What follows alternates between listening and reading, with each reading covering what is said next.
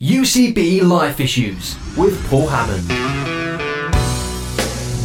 And a very warm welcome to this week's Life Issues, a Life Issues for Prisons Week. Every year we do a Life Issues around Prisons Week, and this year we thought we'd bring you a slightly different perspective. You see, in previous years, we've wondered what life is like inside. We've made comments about TV dramas and comedies, you know, Norman Stanley Fletcher, you have been found guilty, etc., etc., etc., and wondered about how that TV image has influenced our perspective of prison life. We've spoken to chaplains, charities, ex offenders. We've busted the myth of the holiday camp easy life inside, or the idea that those who commit crimes are inherently evil. Actually, it's more often about poor choices in difficult circumstances where the message of your life, your community, and often your mental health have taken you down a road that, there but for the grace of God. Hmm. But this year, if you believe the headlines, the prison service is in crisis. Things like overcrowding, run out of space in the next three years, said the Metro, funding issues, and problems with keeping especially experienced staff have led to pressures that play out against backdrop stories of violence and drug use, revolving door reoffending, and according to one report, a doubling of the need to use force to control inmates. Sounds terrible, doesn't it? And that was before COVID kept people in their pads, their rooms, their cells for most of the day and cut down or closed down work and education programs. And I would imagine had an impact on chapel and rehabilitation and restorative justice programs as well. So many of the things that were supposed to help people turn their lives around and be restored to society with the tools and opportunities to go straight, I know, we're back to the stereotypes again, seem to have been withdrawn or pulled back or have been forced to pull back over recent months. Well, we know that we can't believe everything we read in the papers. So this week we're asking, what is it really like? What might be the answers to take things forward? And what's it like for the dedicated men and women who are committed not just to keeping our prisons safe or keeping society safe, but also making a place where the biblical principle of a fresh start can become a reality? My guest to explore this, well, we thought if we were going to ask about prison, maybe we should ask the governor. She is governor at HMP Woodhill, and she's Nikki Marfleet. Nikki, welcome to the programme. Thank you so much. Thank you for having me. I, I wonder what you think. Is it is true, isn't it, that even before COVID, there was an awful lot of headlines in our papers telling us of the crisis within the prison service. And I, I wonder what you think of that sort of imagery, because it does sound as though sometimes you and your colleagues are working in a war zone. yes, um, it certainly does. I think there's always headlines, isn't there? And um, you know, o- often what we'll find is that the press are reporting the negative things, the things that sell papers.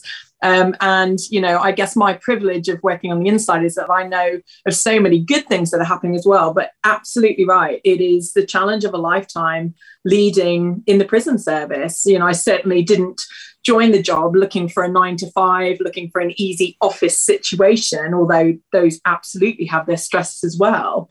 But I was drawn to it because I knew that at any stage of a working day, an alarm bell could go off. I'd have to drop what I was doing as a prison officer and run to assist colleagues. Um, it is definitely a chaotic, busy, frustrating, challenging environment and career. Yes. And it is true, I think, to say that there have been. I mean, I mentioned some of those those things like re- uh, retention of staff. Um, uh, funding that's available, uh, the ability to run programs and, and so on. I mean, it is to say, even before COVID, those things were being very pressured, and that was having an impact on the internal life of prison. Uh, yes, and that is such a great example because at Woodhill, that is my number one problem. Uh, we've just had Her Majesty's Inspector of Prisons come in, and their report is being drafted at the moment. But one of the themes that runs through that report is a struggle that we have daily to keep staff and to recruit staff and you know looking at a prison that is geographically just outside of london uh, there are deep challenges about being in a place like Milton Keynes, where you know you can actually earn more working in one of the, the retail departments down the road than you can as a prison officer. And so our challenge is to uh, draw in people that are looking for a job that requires them to have resilience and grit and actually compassion. Um, and uh, you know we are seeing a lot of new prison officers joining Woodhill as we speak. But yes, that is a huge challenge for us. And we'll talk a little bit more later on about the, the lot of the prison officer because they're not, not always painted in the best of lights, are they? By the, by media and by by sort of dramas and all that sort of thing. But so we will come back to that. But is there a sense in which, I mean, I hear you talk about the role, and it's almost as though it has to be seen as a vocational role. A vocational role is it a calling? For me, it absolutely is a calling. I think, you know, I'm 21 years of service in now. I joined when I was 23 and worked my way up from being a prison officer to being a governing governor. Um, and, you know, that that is a, a learning experience every single day. Um, it definitely is not a job that you join lightly. It's not a job where you go just to pay the mortgage. And actually, the people that we are losing from service are those that joined in that manner rather than as a vocation. For me, it is a deep calling. Mm. It is my front line, as it were. And, uh, you know, I really feel that I was called into the prison service. Some days I have no idea why. Some days I don't feel I'm doing a great job. Um, but I absolutely believe with a passion and know that I'm meant to be exactly where I am right now. So, what did lead you into this work then? As a, a young woman life spreading out before you, standing at the, the sort of the, the junctions of where life might take you and where the roads might take you. What was it led you to believe that God was taking you down this path? you know, it was actually a real surprise to me. I uh, grew up as a missionary kid. My parents worked for MAF. My dad was a helicopter pilot. And so I grew up in Indonesia. Uh, we grew up in the rainforest um, working with the Dani tribe. And so when we came back to the UK, I was set on a course of actually going back to join the mission field um, and uh, you know wanted to do that working with Tearfund as a photographer um, and did a photography degree um, and then one day, um, my dad was asked to come into Maidstone prison to share his story. Um, and as it so happened, they did not have a worship leader that day. And so they invited me in as well and said, Look, your dad's coming in. Do you want to come in and lead worship? And, um, you know, I was intrigued, um, felt no sense calling, but thought I'll go along. It'll be a bit of a laugh, a bit exciting. Um, and I remember uh, that I was talking to a guy at the back of the service um, who was doing the PA desk. And it wasn't until he walked away that I realized, oh my goodness, I think he must have been a prisoner. And it was a shock because, uh, you know, the main group of prisoners hadn't come in. It was such a shock because he was so normal. And right there was my challenge about all of my own bias, uh, my own misinterpretation about what prisons would be like, um, and my own naivety. And that started me on three years of actually, I joined Prison Fellowship as a volunteer and continued to go into Maidstone for three years um, every Sunday to help them lead worship. Went in on Thursdays when I could to practice. And I just caught the bug. And so then when I came back from university, um, it was a bit of God's timing in my life where I still wasn't considering a career, but it was pouring with rain one day and I was out in the high street. And so I jumped into the nearest shop just to get out of the rain. And as it so happened, it was the careers office. And so I thought, well, I'd better look like I'm legitimately in here. so sat down at the computer with soaking wet hair and um, started to just look at jobs. And I, I looked at what I might thought what I thought would be interesting jobs. So, um, army, police, prison. And as the prison job downloaded, um, there was uh, just something about it that that twigged with me um, a sense of calling. And yes, so I printed yeah. it off, took it home. Uh, was living at home at the time with my parents, and I thought, "There's no way they are going to be excited about this after they've just forked out for a photography degree." Um, but amazingly, they said, This sounds exactly like you. I think you should go for it, apply and see if you got in. And it was a graduate scheme I was looking at, and I got one of 20 places that year. And actually, when I went to college, to training college to be a prison officer, I ended up get, getting the cup for the uh, the best student. And so all the way along, there was just these sort of uh, moments of favor where it was just God encouraging me that I was on the right track. That's absolutely brilliant. And I do kind of suspect that at that moment, as the rain fell and you jumped into the shop, there was a chuckle in heaven. Um, and so, obviously, you, you, as you say, for many, many years now, you've been part of the service. You have worked your way through the different roles in the service to get to the point where you are now carrying the responsibility for Woodhill. Um, how does your experience of faith tie into the work that you do? Because I think many of us will assume that a position like yours, faith isn't something you can really bring into it or that you can be vocal about. How how is living out your faith in the role of being a prison governor? I think that's such a great question. And it's a question that really will be apt for anybody listening who is a person of faith that is in any role. Um, because we do have a responsibility in our professions to work hard and be good at what we do. For me, I see my work as my worship. I think that is biblical. And I think for me, that means that I'm not just going to live a life where I pray about something and expect to be handed it on a platter. In fact, quite the opposite. This is undoubtedly the hardest two years of service I've ever given, uh, leading through COVID and you know it has been deeply distressing at times. It has been uh, absolutely discouraging most days.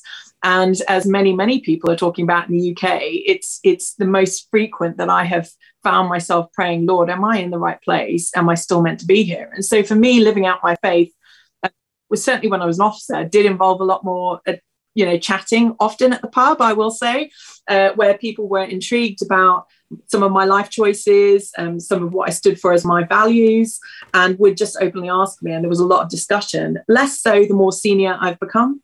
Uh, and so now I really see uh, living out my faith as just uh, wanting to serve people with love. So my leadership style is sort of servant leadership, which um, again some people will have heard of and some people won't. Um, but I remember uh, reading a book when I was uh, newly in prison service called "Thank God It's Monday" by Mark Greene, and that was really my starting point. Yeah. Uh, I, I, can remember being gifted it by my granddad, and he'd written in the front, you know, I hope that this causes you to thank God on a Monday and a Tuesday and a Wednesday and a Thursday and a Friday. And really, that has tried to be my attitude to go in with Thanksgiving, to go in as my worship, to go in not grouchy and moody, um, and and not making life easy either, but to go into the best of who I can be and what I can bring into that space. And there was one day when I was working at Pentonville in London, and I can remember coming through Highgate. I'd stopped at a red light, and there was a whole row of sort of cars just parked up on the side of the road, and it was autumn, and I could see this road sweeper sweeping the leaves. And, you know, he was really going for it. He was going for all of the leaves, the ones that were under the car, the, the ones that were on the road, the ones that were on the curb. And, and it was a God moment where I instinctively felt that that man was doing the job to the best of his ability without his boss watching. And that is who I want to be. Yes. I want to bring my best, um, regardless of who is watching me, as, as if it is serving the Lord. And sometimes that's dismissing colleagues. Sometimes that's telling a prisoner they can't go to a funeral. Uh, sometimes that's very, very hard stuff. Sometimes it's an absolute joy. Sometimes it's giving, uh, you know, long service medals out. But whatever it is, it's choosing to come in with an attitude of, what am I bringing of the heavenly kingdom into this space today in a way that's not preachy, in a way that just brings hope that brings love, that speaks value over prisoners' lives, over prison officers' lives, over families' lives. It's taking the time to care. If a mum is written to me angry that her son is X, Y, and Z, and me bothering to pick up the phone just so that she can hear a kind voice saying, we know your son matters. He's not just a number. The amount of times I have had that conversation with mums and spouses and partners mm. where they've accused me of not caring and just, you know, looking after their son as a, son as a number. And I've just been able to say, look, we know him, we we care about him. We're doing our best. And then they've just burst into tears because they've you know been so appreciative to know that that their son is living in that place with that level of care. And i suppose that highlights an important fact for most of us, whether it be those of us who have had contact with people who have been inside the wall, or whether it is a totally alien environment to us. There's a lot of misunderstanding about what prison is. I mean, I remember hearing a quote many years ago that pointed out that people are not sent to prison to be punished, they are sent to prison as punishment so that then work might start to, to rehabilitate them. Uh, do you, it must be frustrating for you to continually come up against the same lack of understanding and the same ignorance about life behind the wall. I, I wonder what are some of the the big ones that that you, if you had a chance to speak into, which you do now, um, you would say, look, just be aware of this. Yeah, I mean, you said in your introduction there, but for the grace of God, go any of us. And I think that is really true. There's certain prisoners in my life that I will never forget. And one of those was a man who was being released uh, to return to Scotland, actually. Um, and um, he sat in my office and we were issuing him his train ticket to go back north.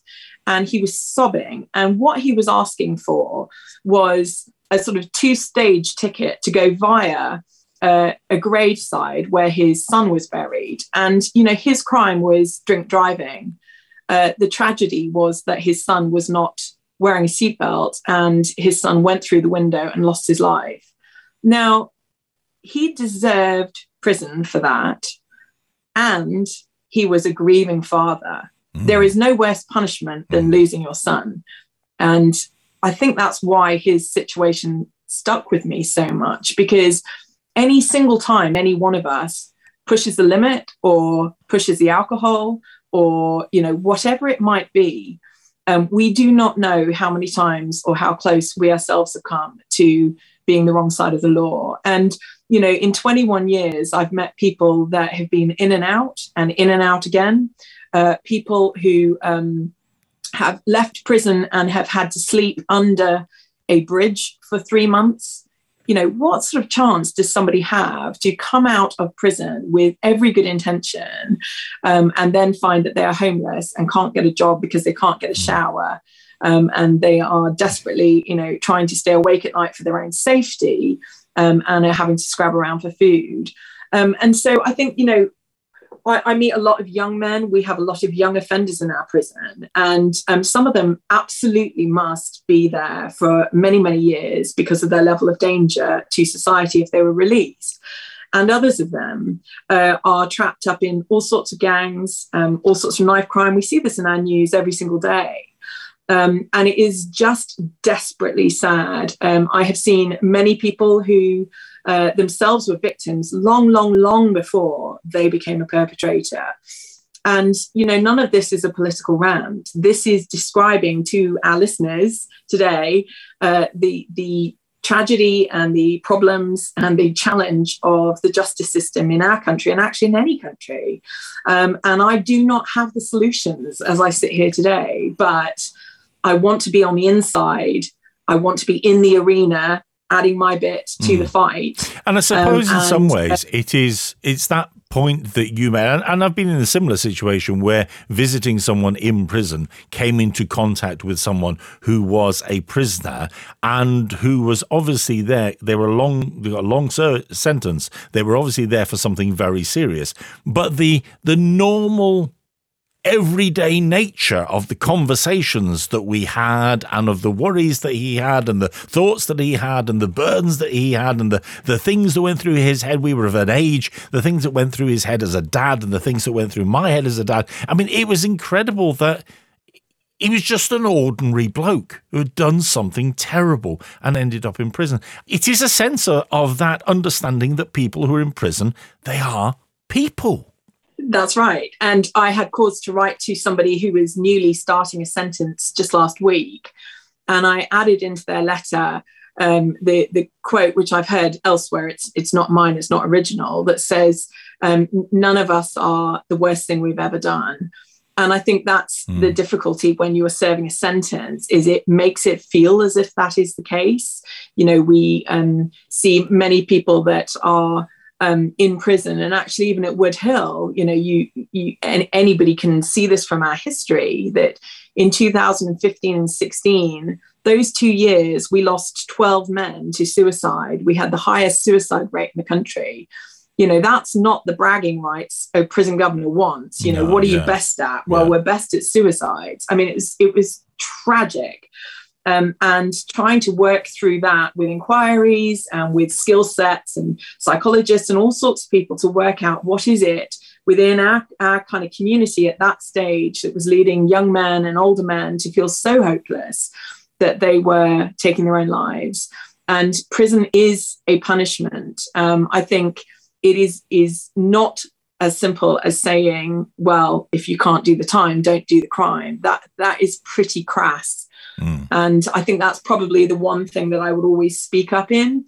Um, I had a friend once who was always, always on at me. This is, you know, 10 years ago or so, about how ridiculous it was that this um, you know prison was actually a holiday camp and he'd heard that prisoners have a tv in their cells god forbid you know and um, and a telephone you know and um, and I, it got to the point where i was so irked i said to him right shut up you are coming in to see this prison i will get you in and so i arranged with my governor at the time for my friend to come into prison with me and needless to say, he never said those things to me again after right, his yeah. one day of coming inside. Yeah. yeah.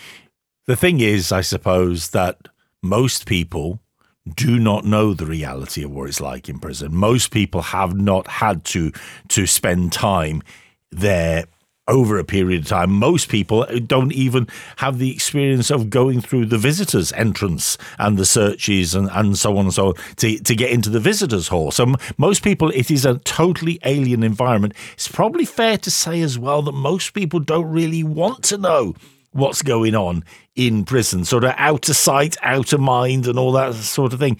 So, especially as people of faith, why should we care about those men and women who there but for the grace of God. Why should we actually care about the struggle that they have right now? They have committed crimes. They are there uh, because of their threat to society and all that sort of thing. Why should we be bothered?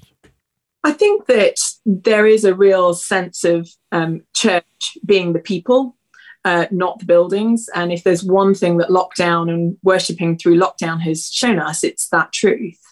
Um, for me, we should care because I do feel that that is where Jesus would be if he was here in bodily form today. Um, you know, it is not easy to reach out to these uh, group of people that are um, often so desperate, um, so chaotic in their lives, so traumatized. Um, you know, very few people understand how traumatized prisoners can be by their own crime. And so you're not only trying to rehabilitate somebody, you're trying to get them to revisit something that is deeply traumatic for them. And there may be very little sympathy for that, and I understand that.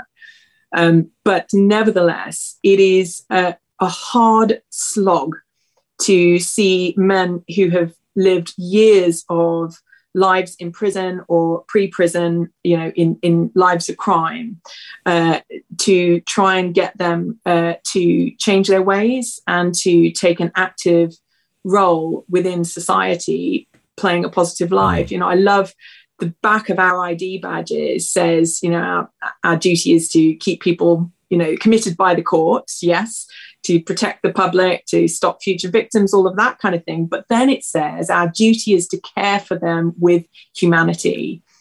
And so I kind of love that because that's my job description to care for them with humanity. But actually, that's also my calling.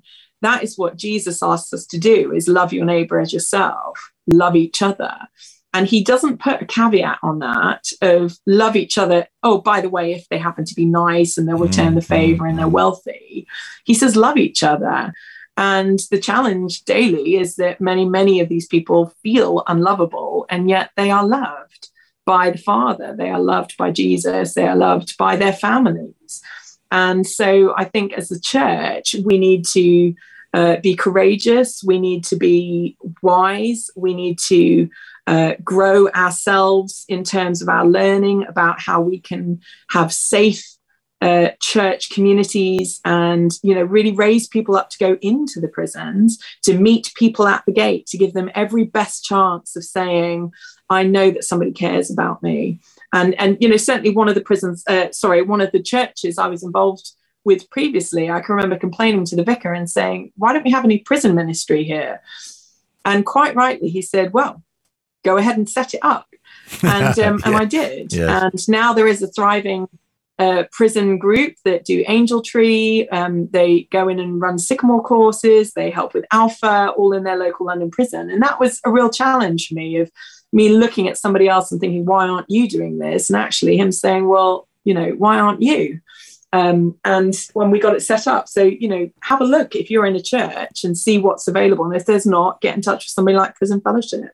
Yes, indeed. And uh, Prison Fellowship, great place to start if you are thinking about getting involved and perhaps God is prompting something in you as we are talking today. You're listening to UCB Life Issues. I'm Paul Hammond. My guest is Nikki Marfleet. Nikki is the governor at HMP Woodhill, and we are talking for Prisons Week about the realities of life in prison at the moment. And you've alluded to it a few times already the impact of COVID over the last uh, few months undoubtedly has had an impact on the work that you can do to help prisoners and offenders to be rehabilitated, to turn their lives around, to, to find a different direction. What are, though, in general terms as well, the big stumbling blocks, the issues that face inmates on that idea that prison is an opportunity to find a fresh start? I like the suggestion that prison can be a transformational opportunity for prisoners. And that being said, uh, COVID has really struck a challenge there. Um, we and many other prisons are still feeling very much like we're in lockdown.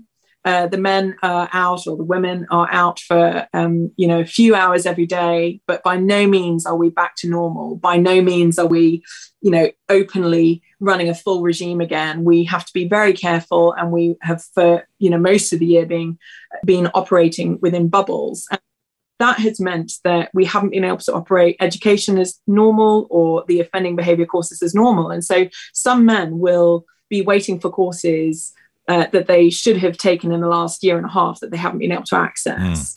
That must have a big impact on morale and the belief that I, I would imagine that the window to show someone that they can take a different direction and they can build a different style. I would imagine that window is quite narrow when you've had delays like that, and when you've had delays be- previously because of, of funding cuts and so on, I would imagine that that has a big impact on the efficacy of the work you're trying to do. It can do. And I think that, you know, we always will promote that good relationships between staff and prisoners is one of the most important things about getting somebody's journey started. Um, some some prisoners have been in this the system in in quotes for a long time, for many years. I think I've got um, a couple of prisoners at my place that will never uh, be released. I've got many that are serving over 20 years, and um, some of those have been in for decades already. Um, so it it is an opportunity to be able to say. Uh, you know what what do you want to work towards but there's a difference between preparing somebody for release when they're serving three years or supporting somebody and preparing them for a new sentence of 30 years. and that has been the challenge for me recently is you know what does that look like when you are serving a long sentence um, you know how do we keep somebody's morale going mm. and i'm talking about prisoners here not just staff um, you know and and how do we help them?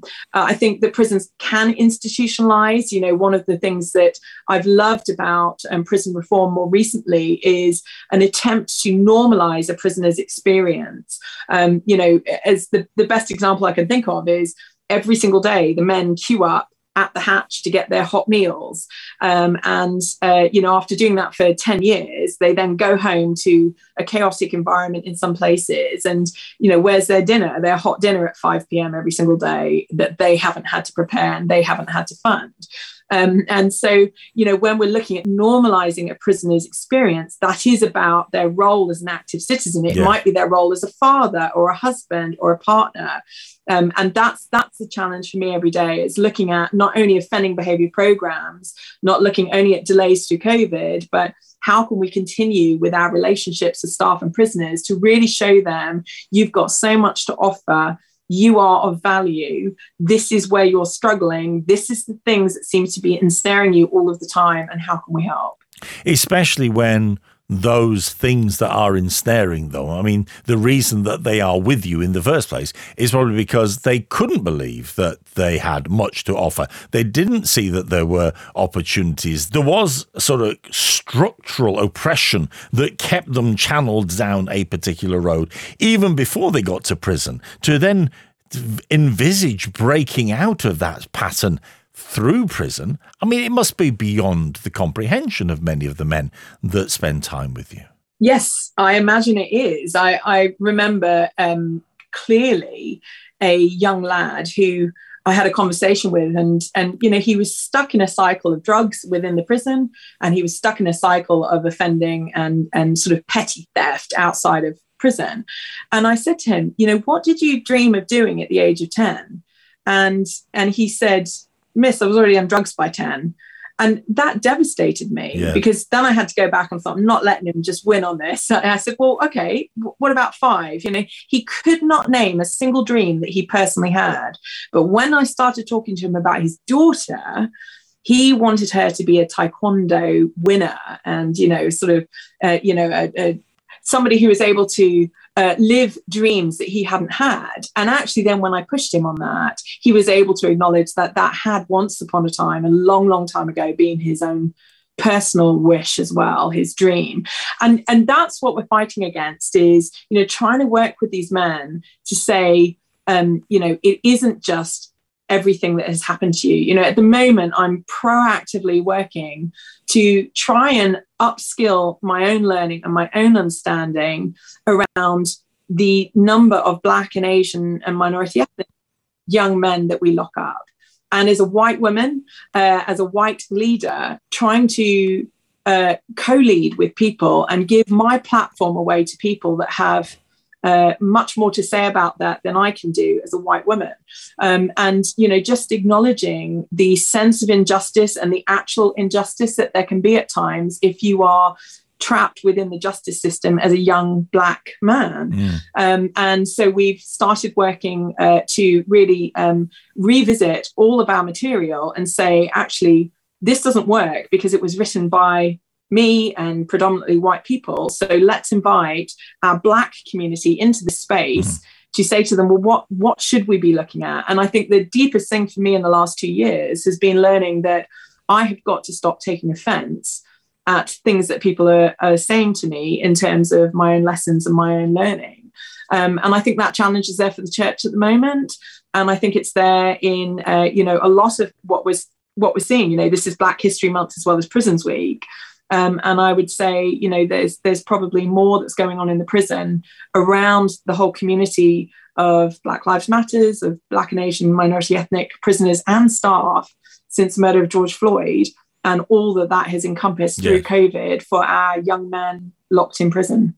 And let's think just in our final few moments, because I promised that we would come back to it. Let's think about the lot of your staff then, the lot of the prison officer, and the difference mm. that a hmm. good one can make. Because it is fair to say, if I might use the phrase, that the screws aren't always portrayed in a positive light, are they? And, and I, I, talked earlier on about things like, you know, whether it be a comedy like Porridge or whether it be some of the, the dramas that have been on in and around life in prison. It is fair to say that the prison officers don't always get painted in a very positive light. That must be frustrating for you and for your staff. So, so what is it like to be a prison officer these days? It's a hard job. Uh, as I said at the beginning, you need to have resilience, you need to have grit, you need to have courage, and you need to have compassion. Um, it isn't enough to just be somebody that's, you know, six foot male uh, and tough, you know, ex forces, that kind of um, perception that we would traditionally have of a prison officer. In fact, I've had a prison officer who was female and probably under five foot, and she would hold that wing better than any other prison officer I knew because the prisoners uh, just loved her. And she would sort of mum them into, you know, kind of obeying the rules. And it was fantastic to watch. You know, we need such a diverse mix of prison officers.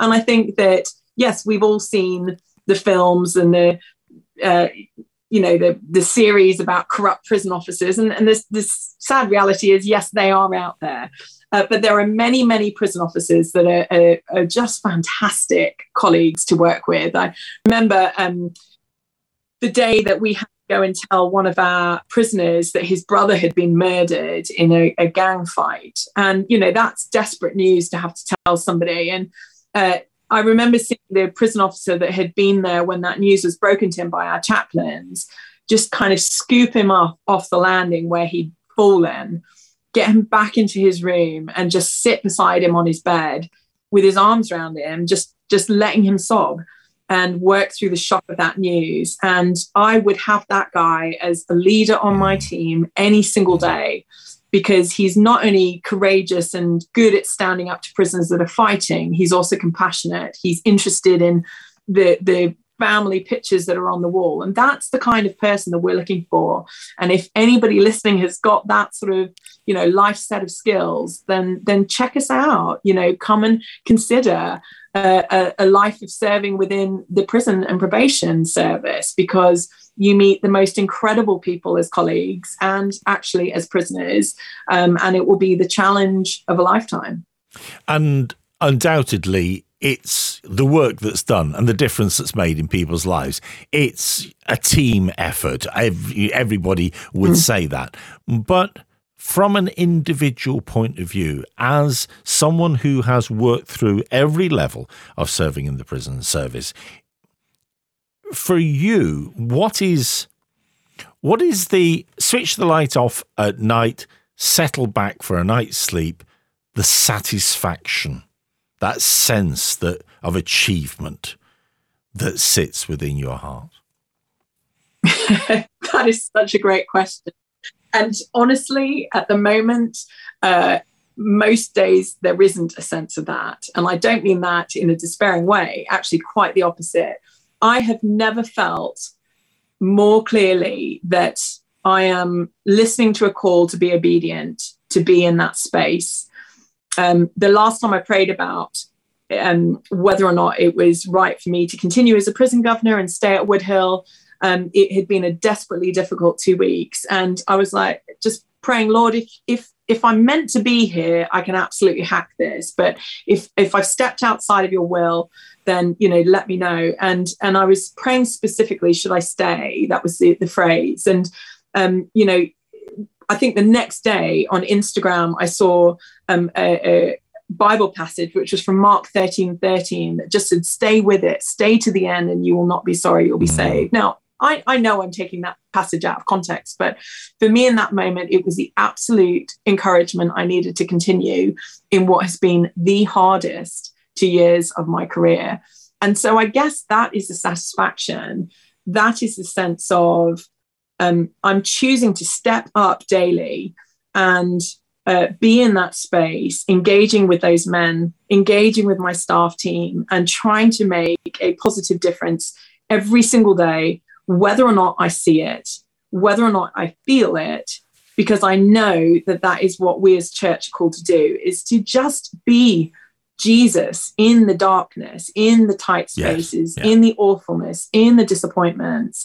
And so, really, you know, if you'd asked me to interview five years ago, um, I would have been far more victorious about how wonderful everything was going. And the truth of the matter is, you know, I've been at Woodhill seven years, um, and it is tough to stay. And that is exactly why I'm staying. So, you know, one day I'm sure I'll move on and it will be somebody else's turn to give it a go. But for now, I can sleep at night because I know I'm where I'm meant to be. So then let me ask you one final question. For those of us listening to you today who do have and do share your faith, and for those of us perhaps who have had family or friends who have been behind the wall, and for those of us who live in towns and cities where we know that there is, whether it be an HMP or, or one of the other ones, a prison that is not far from us. How should we be praying for that community behind the wall? How should we be praying for the, the offenders, the inmates? How should we be praying for the staff? How should we be praying for the governor and for the leadership team? I think there's so much to pray about. My daily prayer as I drive to work is Prince of Peace, come and reign in this space uh, where we have violence, where we have fights, where we have anger, where we have despair, is just speaking the name of Jesus over all of that. Um, and um, you know praying for great people to come and engage into those communities. Um, so you know i'm praying for the families. The, the the families of prisoners are often the unseen victims. They're also the ones serving the sentence. Um, desperately desperately difficult uh, for some of our families that that are seeing loved ones uh, locked away. And you know pray for them even if you don't know their names um, sometimes I um, prayer walk around the outside of the prison, and that's not to to you know work any magic or you know get anybody worried about what influence I'm trying to you know put over um, inappropriately on my responsibility. It's about saying, Lord, you know these people and you love these people so much deeper than I will ever feel like doing.